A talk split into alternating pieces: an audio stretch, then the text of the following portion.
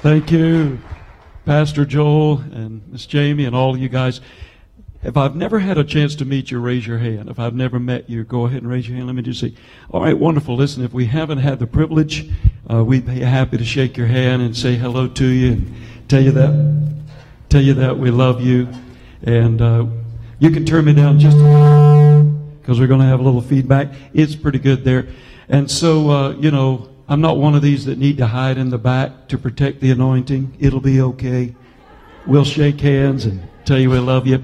All right, so praise God. We worked 17 years in local churches, and so we love the local church, and we're happy you're here tonight. Now, tomorrow we'll have a different message. You know, I just had something on my heart to share with you tonight. This is Saturday night church. We might as well have a good time. I'll tell you, if I was here and y'all, and you know, and this is the service you had, I love this, man. This is so awesome. I'd be here with my coffee, listening to the word. Glory to God. All right, so how many of you have your Bibles? You know, times have changed when you say, how many of you have your Bibles? And everybody holds up their device, right? How many got your Bibles? Wave them, make the devil mad, right? Still got some good ones there. I can see the real thing right there in the middle. I've still got mine too, but I carry this just for convenience. Your pastor, their family's very special to us. We've known them for many years, and we've had a lot of interaction here, so it's an honor to be here. Met with the worship team today, had a good time, and so we'll have a good time tonight.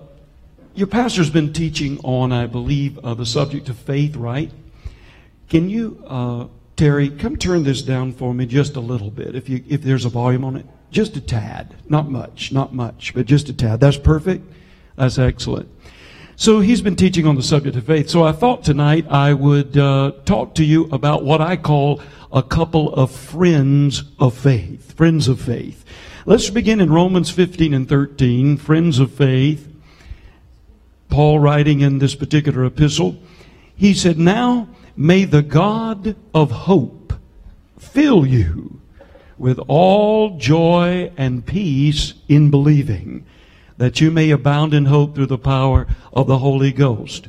Notice it doesn't say, now the God of despair. Aren't you glad? Now the God of all discouragement.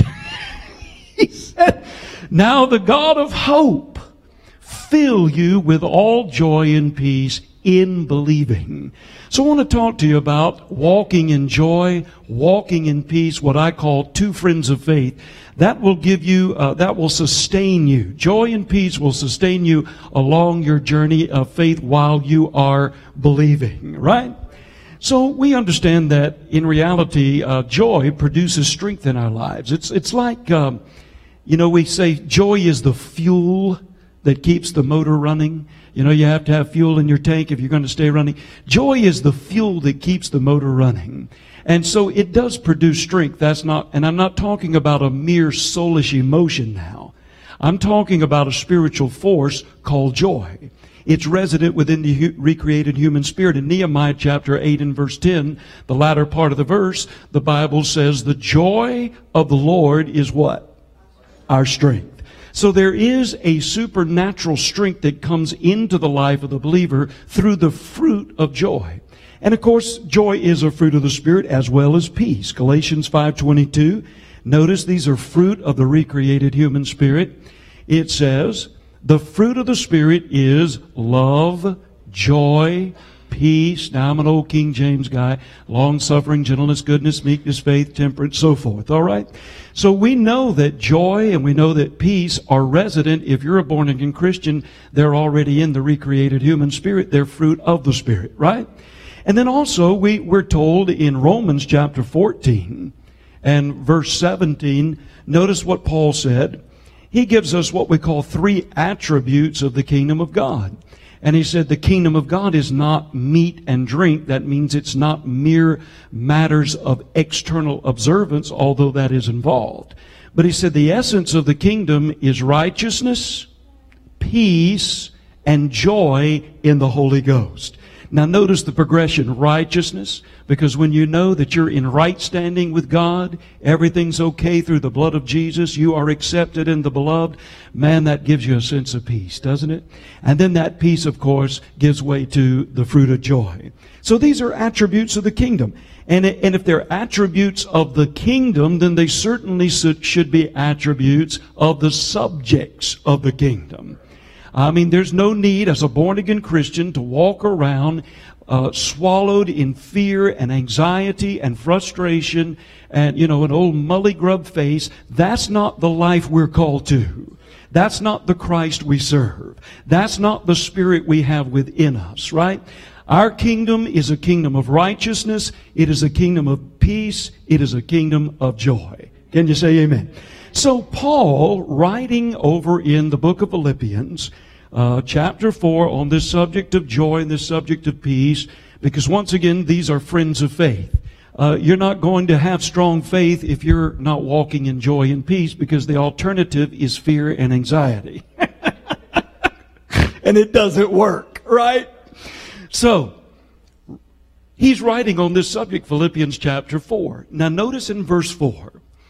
Paul said, rejoice in the Lord always, and again I say, rejoice. So let's just stop right there. He said, rejoice in the Lord always, and he said, in case you didn't hear me the first time, he said, let me repeat myself, rejoice. Now, a couple of other translations say, all joy be yours at all times.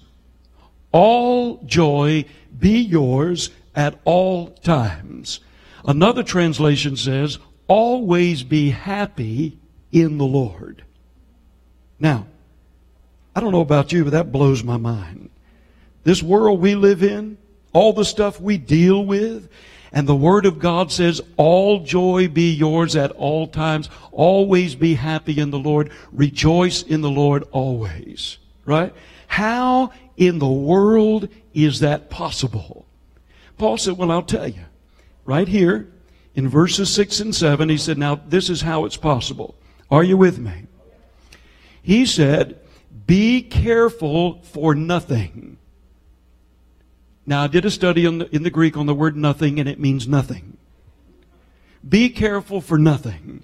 But in everything, by prayer and supplication with thanksgiving, let your requests be made known unto God, and the peace of God that passes understanding will keep your heart or your thoughts and your mind or your heart and your thoughts in Christ Jesus.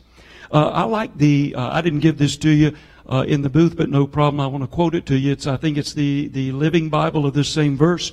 Notice it says, don't worry about anything. Right? Same verse is different version. Don't worry about anything. Instead, pray about everything. Tell God your needs, right? And don't forget to thank Him for the answers. If you will do this, the Word of God says, you will experience God's peace, which is far more wonderful than the human mind can understand. His peace will keep your thoughts and your hearts quiet and at rest as you trust in Christ Jesus. Man. Then, of course, the Amplified version of the same verses says, don't fret. Don't worry. Don't have anxiety about anything. Now, the word fret comes from the English word fretten, and it means to devour like an animal would a carcass. You know, worry, fretting, anxiety, it will eat away at your sense of well-being, your peace of mind, your joy, right? So Paul said, listen, joy is going to be most realized and experienced in the life of a Christian. Joy and peace, who has learned to live their life free from care, free from worry. Now, he didn't say free from responsibility. He didn't say free from the necessary disciplines of life. He didn't say free from the adversities and the persecutions and the oppositions that come. He said free from the care of them. Now, most Christians would agree. They'll sit here tonight. Amen, Brother Marty, don't worry. But they don't even know what worry is. How many of you know what worry is, actually? Worry is when you meditate in a negative direction. All right? So we say when you meditate, we as Christians advocate meditation because it means to reflect and rehearse. Reflect and rehearse. Listen, right here, it's like you take a tea bag and you put it in a hot cup of water, right? And let's say you dip that tea bag one time. Very little flavor or the color of the tea is going to be absorbed into that water, right? Meditation is like that tea bag. You have to dip it over and over and over, like you have a need, perhaps one area of need for healing or peace of mind, or you're battling fear. You go to the Word of God, you find a scripture that pertains to your area of need, right? And it doesn't have to be an arsenal. Just one will do the trick. But you get that scripture, surely he bore my sicknesses, he carried my diseases and my pains. The chastisement of my peace was upon him, and with his stripes I am healed. You get up in the morning with your coffee and you dip that tea bag. You say it, you think about it, you thank God for it. You just dipped your tea bag. Now, at lunch on your break, get it out again. Say it again. Read it again. Thank him for it again. You just dipped your tea bag again. At night before you go to bed, dip it again. And you do that over and over for a week or 2 weeks or so until all the power that is resident within that living Word of God is absorbed into your human spirit and produces the very thing that it carries. All right, so that is meditation, reflecting and rehearsing in a positive direction. Worry is doing that in a negative direction.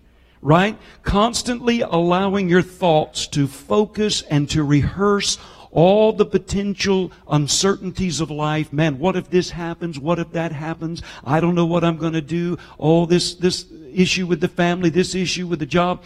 You're rehearsing, you're dipping your tea bag, but it's carrying the wrong substance. Right? Instead of releasing faith and peace and joy, you're releasing anxiety, fear, and so forth. Right? So Paul said, don't worry. Why? Well, because that it carries consequences. Right?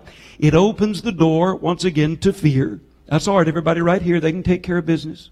Right? It opens the door to fear. And when fear enters, then quite naturally, you know, fear enters through the doorway of the mind. Did you know that? Through the thoughts, exactly how it enters.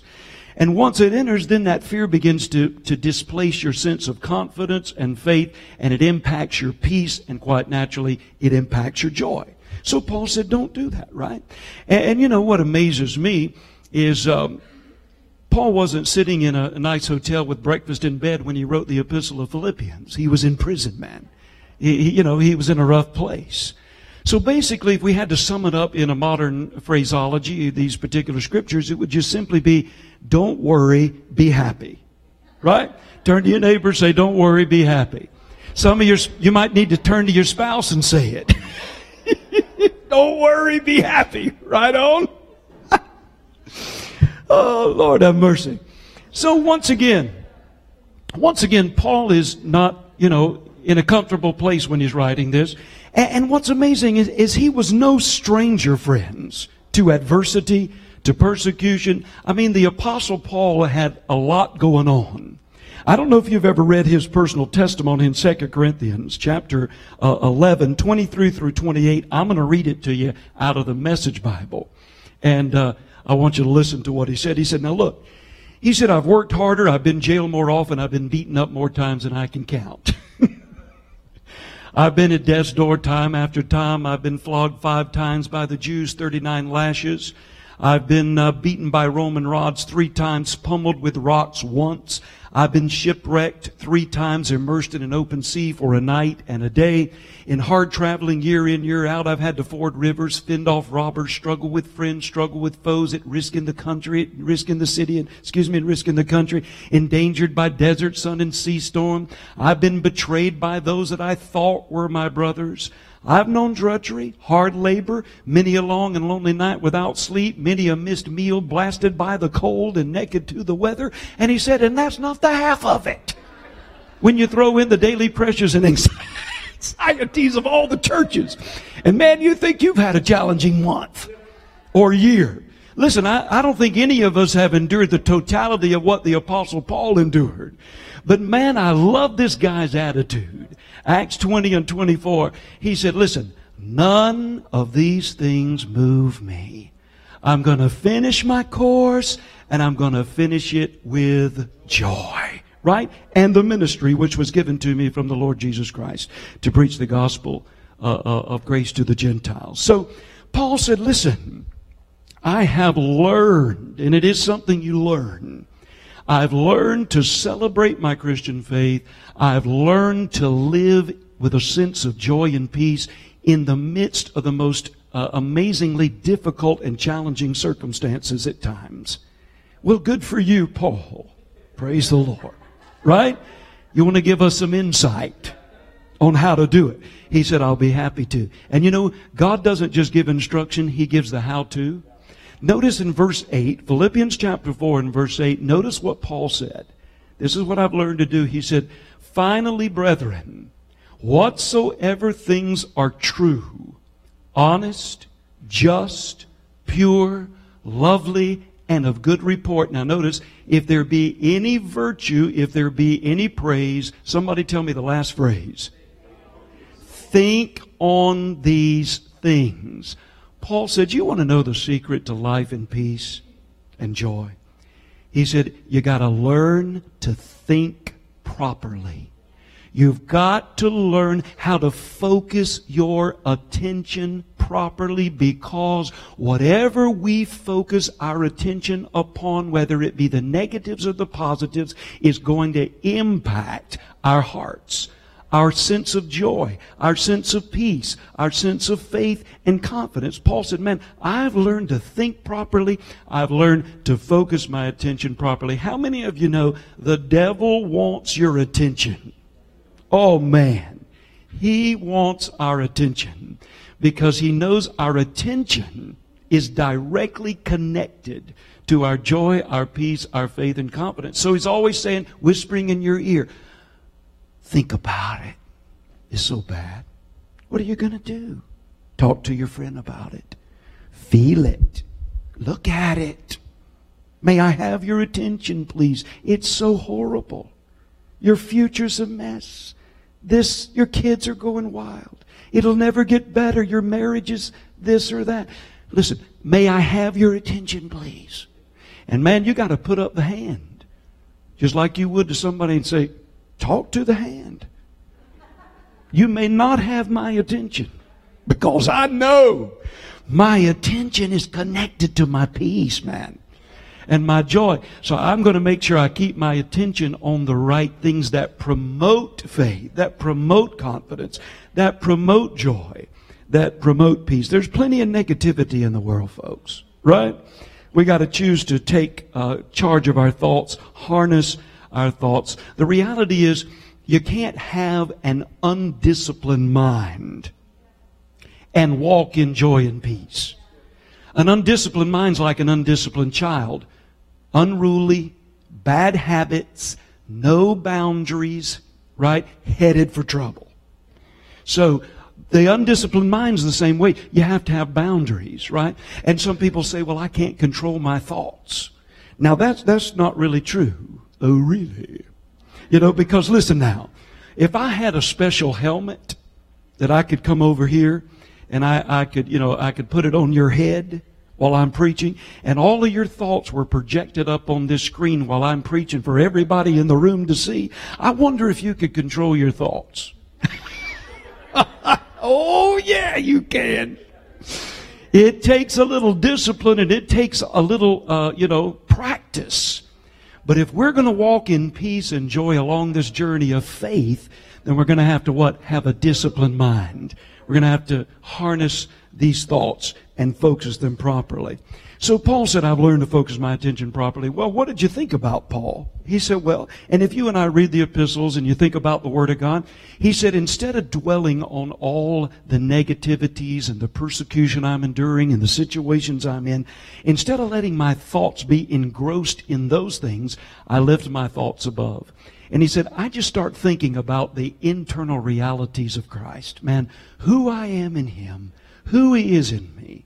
He said, I think about the fact that greater is He that is in me than he that is in this world.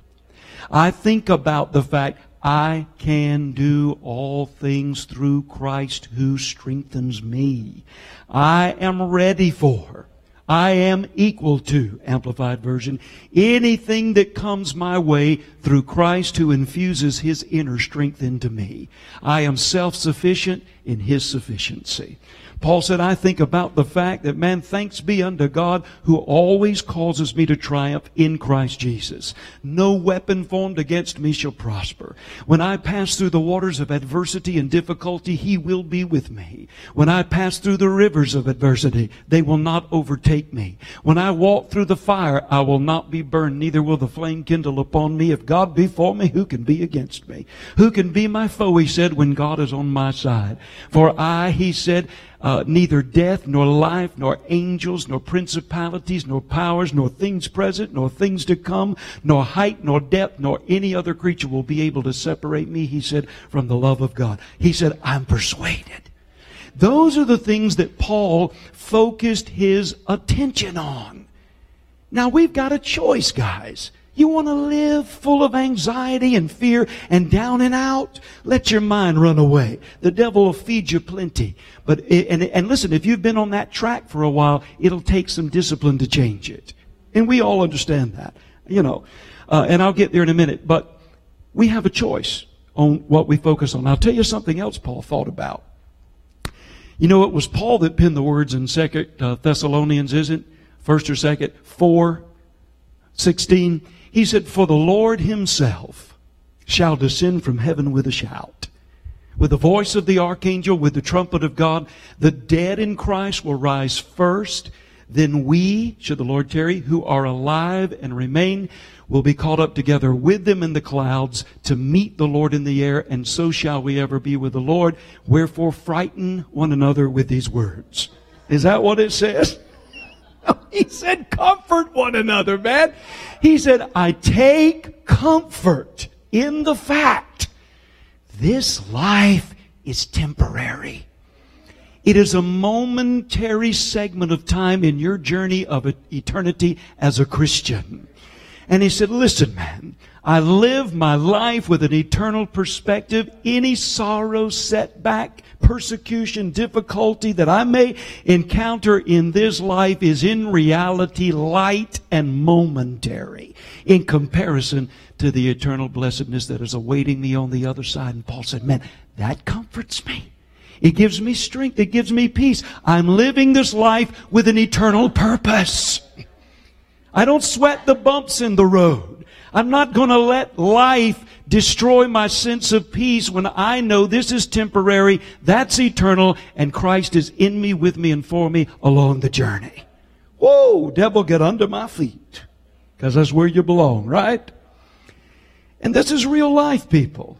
God wants us to live in the realities of the kingdom. Joy and peace, but we have a part to play. So he said, man, I think about the hope of heaven. I think about my eternal reward. How many of you know you're living this life for the one to come? If you don't know that, you need to realize you are, right? So Paul said, when I get to the end of this journey, there is a reward waiting for me. In Revelation chapter 22 and verse 12, Jesus said, behold, I come quickly, and my reward is what? Is with me, to give to every man according as his work shall be. So you should look forward one day when that trumpet sounds, and I really don't believe it'll be too long, you know. The trumpet will sound, the dead in Christ will rise, you and I will be changed in a twinkling of an eye with a mortal body to an immortal body, and we will be caught away, the Bible says, into the realm of heaven. And when we arrive there, there'll be what they call the great tribunal of the church. It's called the judgment seat of Christ, 1 Corinthians 3. Now, don't let that name scare you, judgment seat of Christ, because your sins have already been judged on the cross through the blood of Jesus, and you have been declared not guilty, right? This is a place where our works are evaluated. And the Bible says, and you can read about it with Paul in 1 Corinthians 3, he said, now listen, anything you've ever done for the kingdom of God and for people, because you love God and you love people. That's your motivation. You love God, you love people.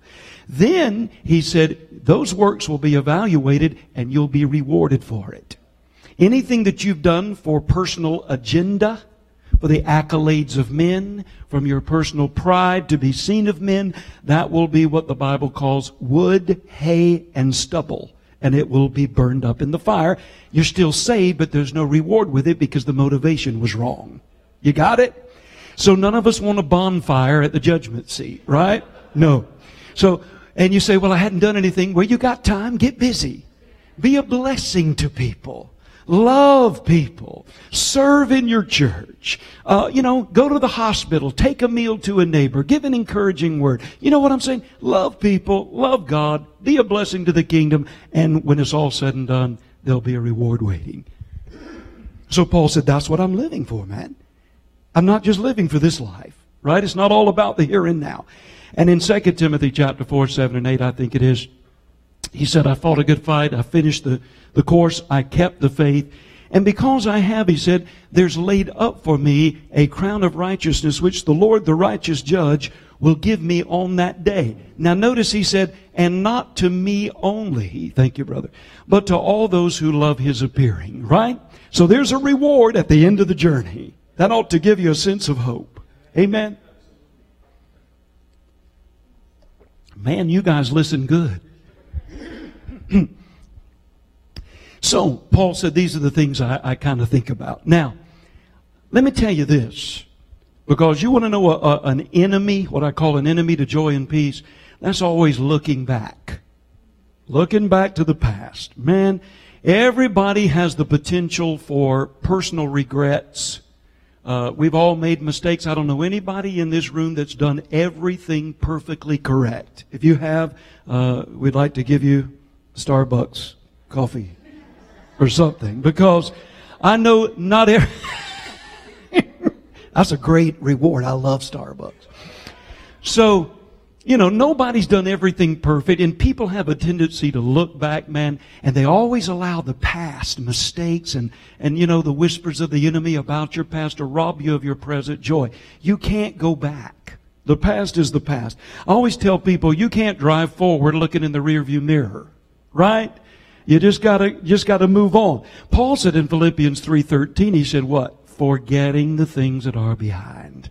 Reaching forth unto the things that are ahead. And he said, I press toward the mark. So, leave the past in the past. Brother Hagin, who was a man I traveled with 11 years, followed his ministry for about 30. He said, listen, the past is the past and should be forgotten. The future's bright. And that's what you have to look to. Amen. Turn to your neighbor and say, the past is gone. The future's bright. Amen. You say, well, Brother Marty, I've made so many mistakes. I feel like I took some wrong turns. I've used this example before, but it bears repeating. I travel a lot. I used to take that GPS system with me. Now I've got my iMaps on my phone. But you know how it is. You get in there after you get out of the plane, you get in the rental car, and then you put in the destination, and then most often a little woman's voice comes on because the women are better with directions. And then... And then they'll come on and she'll say 1.2 miles, take the motorway, turn right. You know how it goes. You use your GPS. Then sometimes I'm in large cities like L.A., New York, and different places. There's a lot of traffic. Even in Atlanta, Georgia, where I live, a lot of traffic, man. And so, you've got a turn coming up, but there's so many cars. I mean, packed for miles to turn. And so you can't get over. I've learned now, don't put your blinker on. Just take it. Because... otherwise, they won't let you in. But anyway, so, sometimes I've missed my turn. And then she'll come on and she'll say, you have missed your turn. Well, I knew that, but I couldn't get over. But then she says the most awesome thing. She'll say, one moment, please, recalculating, right? And she'll give you an alternate route and to get back onto the original route. How many of you know God's more merciful than a GPS system, right? You may have made some wrong turns, taken some wrong turns. You just say, Lord, I want your best from this point forward. He'll say, one moment, please, recalculating. And man, your life can be good, right? And you can have God's best. Don't you take no for an answer. All right. And even if you've had someone pass to the other side, I know Joel's grandfather, my mom and dad and so forth are gone over. Can I tell you something? If they died in Christ, they wouldn't come back if they could. I'm telling you right now. Brother Hagin used to tell us all the time, he said, man, as much, he'd been over there several times and, you know, in visions and so forth. He said, as much as I love my family, he said, I didn't want to come back, but the Lord made me finish my course, you know. But it's a beautiful place. So, you know, hey, don't let that grief sting on you. All right. Now, let me give you some practical application. I'm not trying to keep you all night. How many of you give me 5 more minutes? 5, 10, 15, 20, 25. All right. Praise the Lord. Thank you, Jesus. All right, let me give you a couple of scriptures. Let's look at Psalm 5 and verse 11. Psalm 5 and verse 11. Now, I'll tell you something right now. If you won't let this just be a message, but you'll take it home and implement it, it will absolutely change your life. Change your life. Change mine. These are things I've learned personally. I'm just passing it on, right? Psalm 5 and verse 11. Let all those that put their trust in Thee rejoice. Let them ever shout for joy, because Thou defendest them. Let them also that love Thy name be joyful in Thee. Everybody say, be joyful. So he said, rejoice, be joyful. Let me give you another one. Psalm 32 and verse 11. Notice, be glad in the Lord. And rejoice, ye righteous, and shout for joy, all ye that are upright in heart. There it is again. Be glad, rejoice, right? Shout for joy. Let me give you one more. There are multitudes. Let me give you another one. Psalm 35, verse 27, isn't it? Notice the very first portion of the verse. Let them shout for joy and do what? Be glad that favor my righteous cause. Now, we read 3 scriptures, and there are, as we say, multitudes of others. But in those, what did we see? Be glad. Rejoice. Be joyful, righteous ones. Now, does that sound, yeah, shout for joy. Does that sound like a suggestion? Is be an action verb? So it's a command. Righteous ones. Children of Almighty God, born again, filled with the Spirit. Heaven's your home. Be glad. Put a smile on your face. Rejoice. Be joyful. Well, if it is a command, guess what? Now, here we go. It's a choice. It's a choice. Now, people don't like that because it puts the responsibility on us. You don't know my life. Well, I don't know your life. We didn't know Paul's.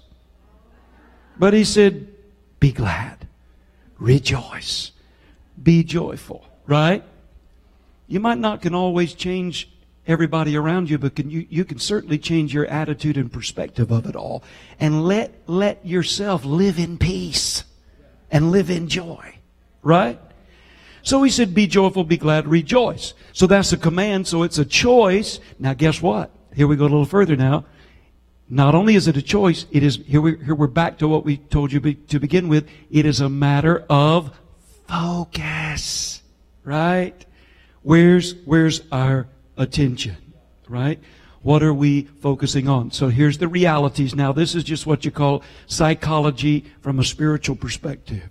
Every person in this room, every single one of us, from the time you open your eyes in the morning till the time you lay your head down at night, every person in this room has taking place on the inside of them what psychologists call, and we refer to as, internal conversation.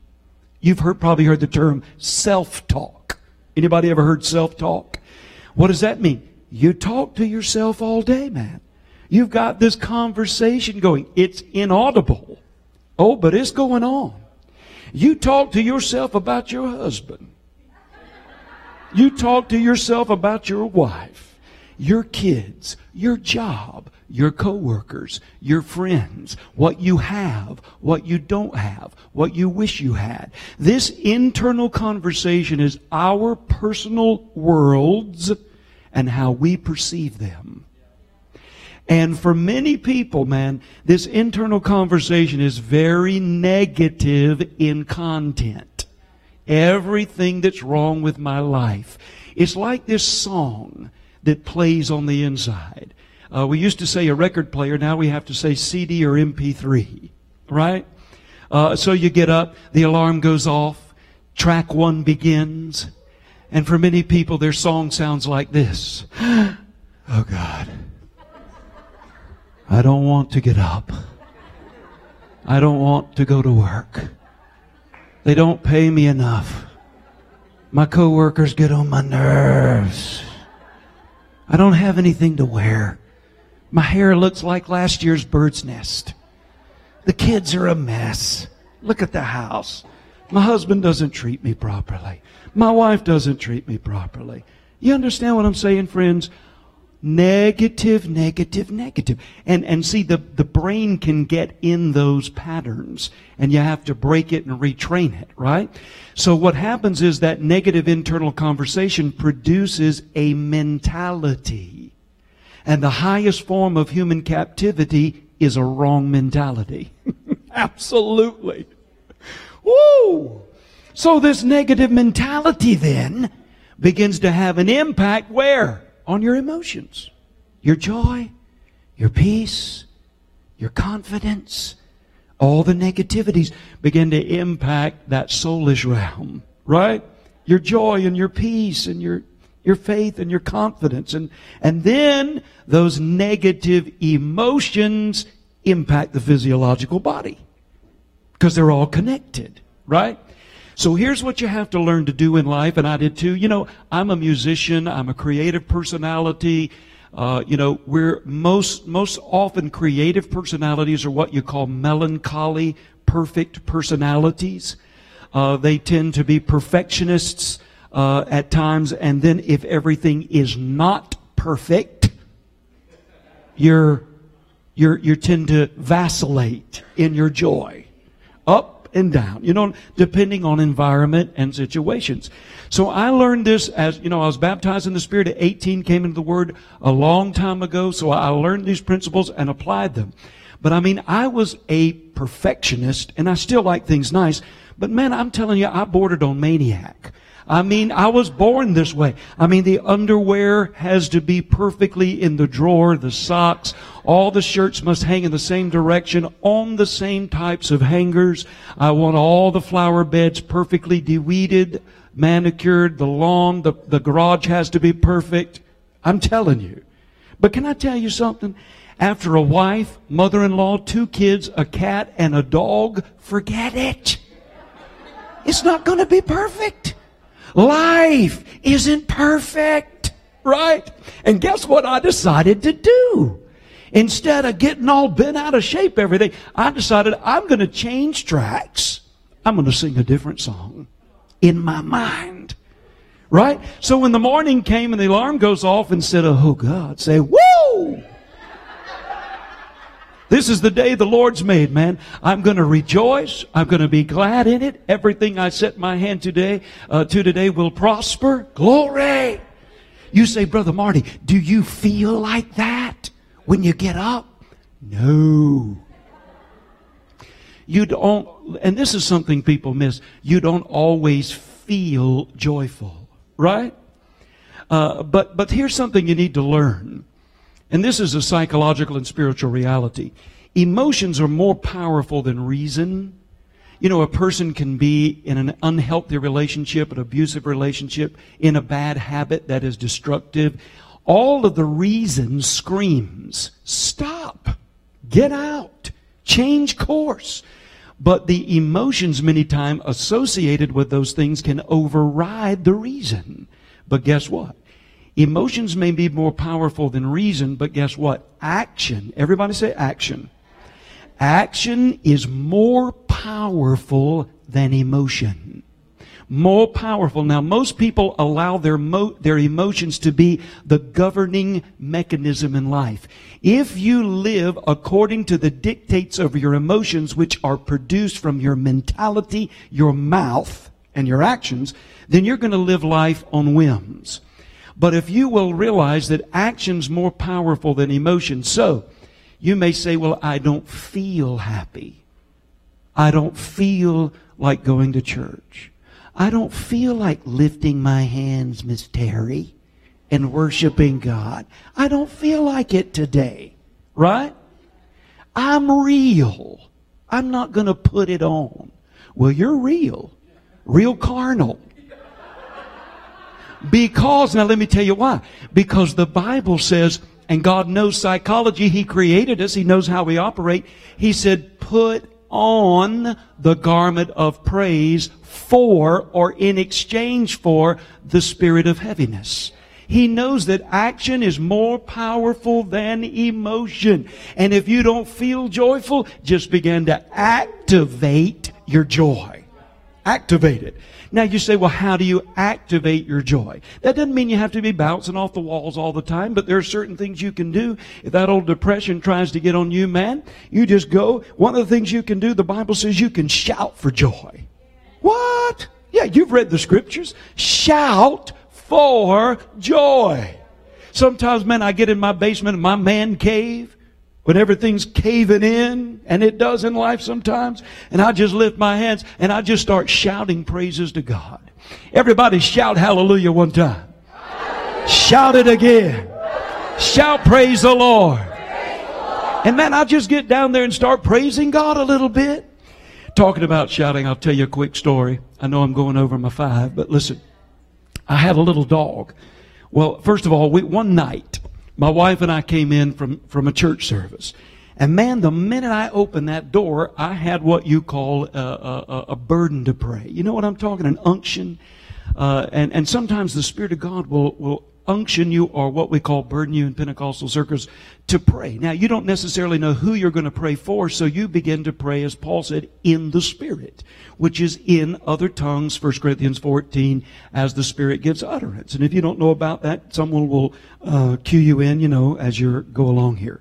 That's not our emphasis tonight. But we begin to pray in the Spirit, my wife and I. And I mean, we prayed 30, 45, 50 minutes, an hour.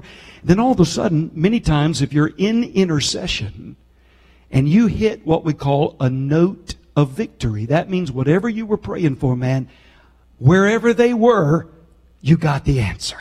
You prayed through, so to speak. It's done. And when you hit that note of victory, man, sometimes you might dance. You might shout. You might get happy. So we're in our little living room. And man, that note of victory hit me and my wife simultaneously. I mean, I was dancing. I was shouting, running around that little room. Woo! Glory to God. And I had a little dog, his name was Snickerdoodle. And Snickerdoodle was just laying, I guess you call it here, the ottoman or poof, what do y'all call it? No, the ottoman that you put your, yeah. He was just laying on the ottoman, man, minding his business. And I don't know why I did this, but man, I was jumping and shouting. And all of a sudden I said, whoa, like that, and I touched Snickerdoodle. God is my witness, man. I'm telling you the truth. That little dog, he jumped up from the ottoman. He started running around the kitchen table. I said, honey, look, that dog, the Holy Ghost is on that dog. I mean, he took off running. Everything in the house ought to be filled with the Spirit. Amen. Hallelujah. Somebody say, shout for joy. Now, here's another one. You can sing for joy. I'm talking about activating your joy when that old heaviness tries to come. You get up in the morning or you get off of work and you get in your car. You can sing for joy. Now, everybody can sing. Not everybody should record. We understand that. But everybody can sing, right? So you might need to get up and get in the shower. I'm full of joy, and I got the victory. I'm full of joy, and I got the victory. That's about as far down as we fellas go, right? About right here. We kind of let the runoff get the rest, don't we, boys? Right? I'm full of joy. And you just keep singing, man. And if you'll keep, singing,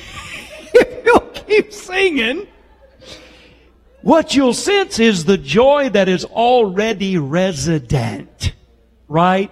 you begin to stir it up. You don't have to get it. It's in there. You're what? You're stirring it up. Like you put chocolate in the bottom of a glass of white milk. Where does it go? It's at the bottom. And you got to stir it up.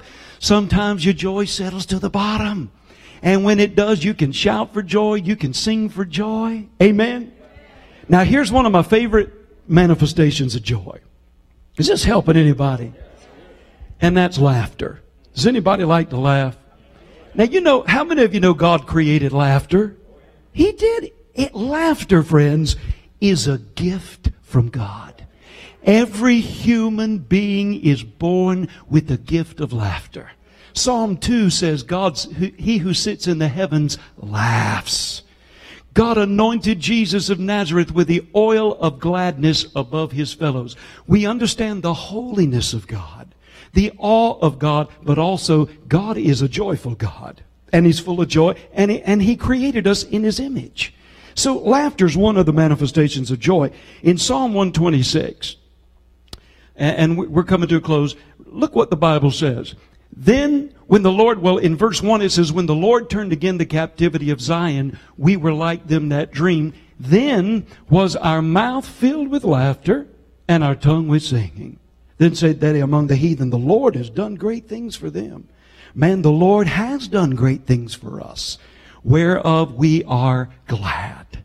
So, you know, is anybody in here like to laugh? I like to laugh at least an hour a day. Now you say, why? Well, first of all, it's good for you. Did you know laughter promotes healing properties in the body? Proverbs chapter 17 and verse 22, what does it say? A merry heart does good like a medicine. Medical science has proven when people laugh, it releases certain endorphins that promote well-being and health, not only psychologically and emotionally, but physically. God made us that way. So everybody say, ha, ha, ha. Ha. Have y'all ever had Mark Hankins around here years ago? Now, some people think he created that phrase, ha, ha, ha, but he didn't. You know, we were at Winter Bible Seminar one time. I'll just tell you this real quick. We were at this Winter Bible Seminar. That was a big seminar. Kenneth E. Hagin. How many of you have ever heard of Kenneth Hagin? Raise your hand. A lot of you have. Some of you haven't. But anyway, he was a wonderful man and minister. And I used to travel with him. And we would have these Winter Bible Seminars. And it was about 8,000 people in that particular, because that's what all we could seat. The Colosseums were 15 to 20, you know, but this was 8,000. And so, man, we had a real outpouring of the Spirit. This was back in the 90s.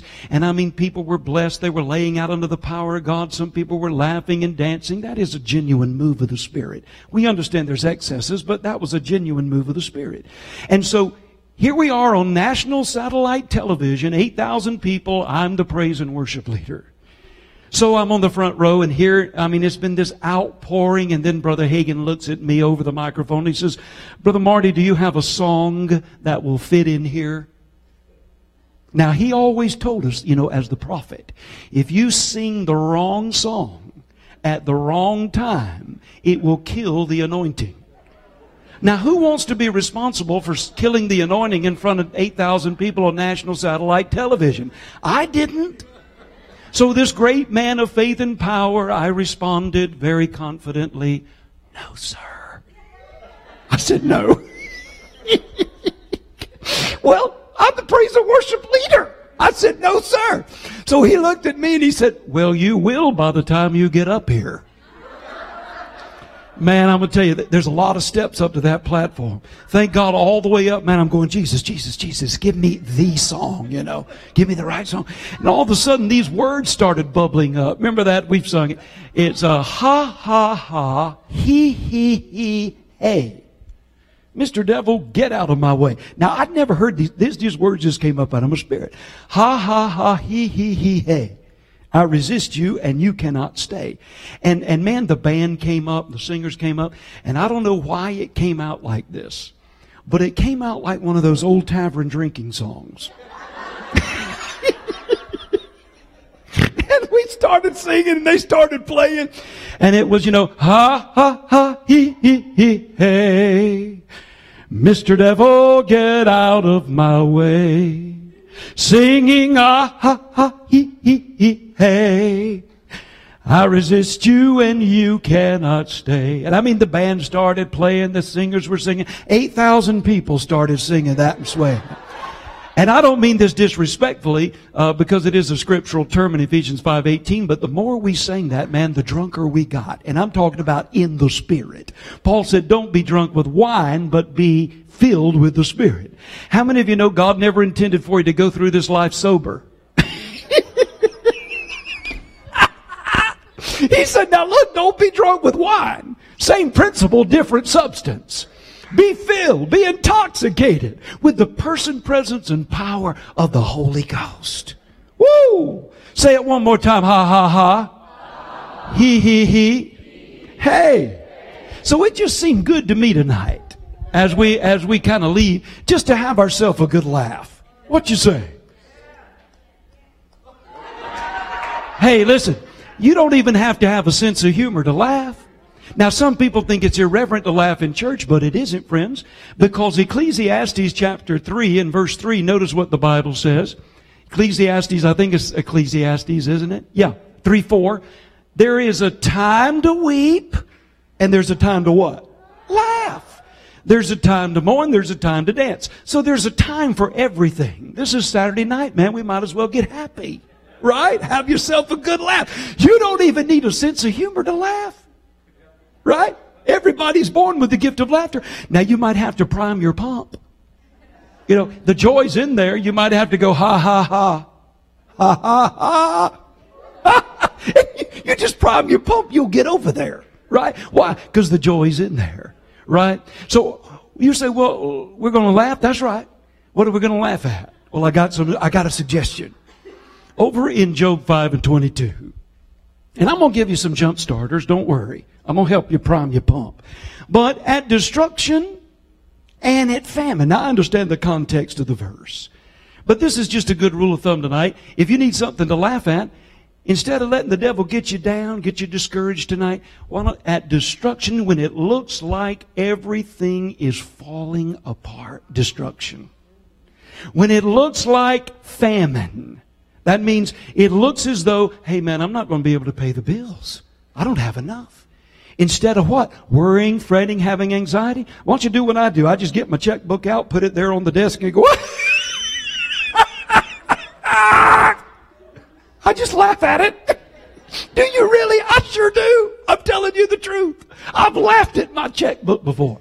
And then I've watched God just fill it back up. Amen, in His faithfulness. So at destruction, you know, my mother-in-law, she lives with us, been with us 18 years. Hallelujah. And she's a blessing. She really is. But she's lived with us 18 years, and she's what you would call in America, country come to town. You know what I mean by that? Man, she's from the deep south. So you've got to have some what do you call interpretation for her colloquial expressions. So one time, before she lived with us, we'd just got married. We're trying to get some financial things in order. And so I'm on the phone asking her to pray and agree with us, Mom. I need to get some things turned around, so forth and so on. So she prays, and then, you know, it's financial in nature. And so she's about to hang up. She said, now, honey, one thing about it. I said, what, Mom? She said, they can't eat you. I said, what? She said, they can't eat you. That means eat you.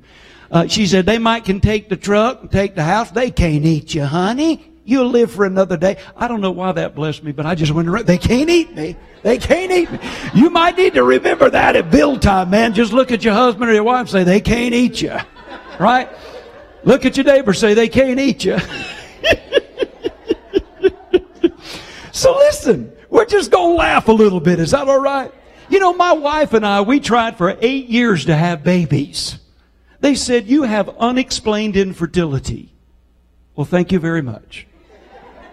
Nothing wrong with you, nothing wrong with her. Unexplained. So, you know, we did all the testing and everything. They said, unexplained. So we just laughed. Ha, ha, ha, ha, ha. Now, that's not all we did. You understand that. But we did laugh. Right? And, you know, in the process... In the process of time, God blessed us with two precious little girls. Now they're 12 and a half and 11, and they're a blessing. All right, so here's what I want you to do. I want you to get in your mind's eye. I'm going to lead you in laughter. Now, they led you in praise and worship. I'm going to lead you in laughter. Don't get religious on me, right? I just don't think that's right. Well, it is. This is a time to laugh. Some of you need to laugh. I mean, it's been too long since you've laughed. So you might have to, what they call, prime your pump. You remember those old hand pumps? You know, you pump it a little bit until you get a gusher going. Ha, ha, ha, ha, ha, ha. It doesn't take me long because I stay over there. But you just prime your pump. So I want you to get in your mind's eye something you need to laugh at that's been bugging you. I don't care if it's fear, depression, finances. Now, if they're in the room, don't look at them. Right? Just get it in your mind's eye. Right? Don't stare at them. Ha, ha, ha. Right? But I want you to get in your mind's eye something you need. Something you need to laugh at. I got something I'm going to laugh at. And on the count of three, I just want you to haul off and laugh at the devil. It beats crying, doesn't it? Are you ready? All right, here we go. Now get in your mind's eye something you need to laugh at. All right, I got mine. Are you ready? 1, 2, 3.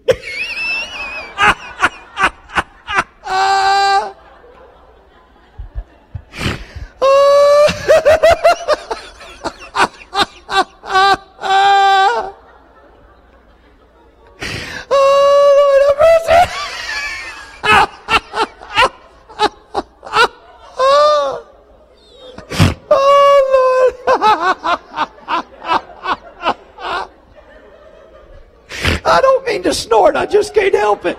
Oh, Lord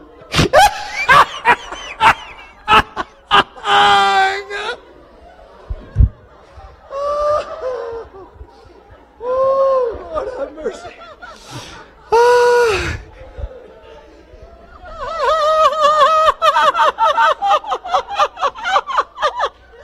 You know, laughter's contagious. Laughter creates laughter. Oh, Lord have mercy. I always bring me some jump starters to help people. You know, when I was raised in the Baptist church, we had what you call, we had bulletins, you know, where they make announcements, you know, they write them. And how many of you know sometimes they make misprints in there? Like this one said, don't let worry kill you, let the church help. Oh, Lord, people say, I don't know if I want to laugh at that. Or... I like this one said in the bulletin, it said, the sermon...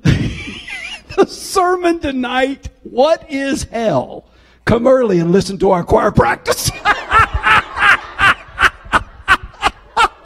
Oh, Lord have mercy. I like this one said, now some people get a little nervous about this, so I asked the Lord. He said, it's all right. Said, the sermon this morning, Jesus walks on the water. The sermon this evening, searching for Jesus.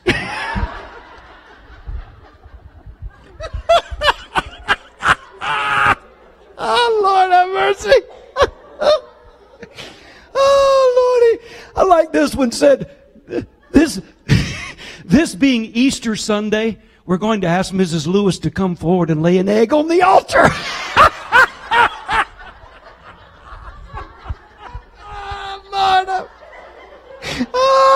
Lord.